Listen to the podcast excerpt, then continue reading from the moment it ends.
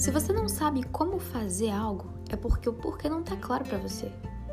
Quantas vezes a gente procrastina a tarefa e a fazer, dizendo que, ah, eu não sei como é que vou fazer isso, parece ser muito difícil. Eu já disse que clareza da direção, né? É aquela síntese do carro numa estrada escura. Mas o que é essa tal de clareza? Bom, no caso do carro é o farol. No nosso caso, a clareza é o porquê.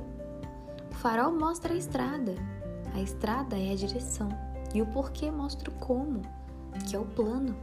Ou seja, se você não sabe o porquê de fazer uma coisa, vai ser muito mais difícil você entender o como e praticamente impossível você realizar. Porque o ser humano ele tende a fugir de tudo que não seja claro e oferecer resistência. Você, eu e mais 7 bilhões de pessoas no mundo, a gente tem uma tendência natural a procrastinar, a ceder à preguiça. E aí é aquele momento que o nosso cérebro vem e diz: se é da minha natureza, como eu posso driblar ela? E aí é o momento que eu te respondo, tendo consciência de tudo que eu acabei de te falar. Porque a consciência vai te trazer uma coisinha: escolha. Porque você já sabe. Então você pode escolher, descobrir o porquê, mergulhar no como e realizar de forma inteligente e diligente, ou simplesmente ignorar e ceder à procrastinação. Tem uma frase que retrata bem esse episódio de hoje e eu gosto bastante dela.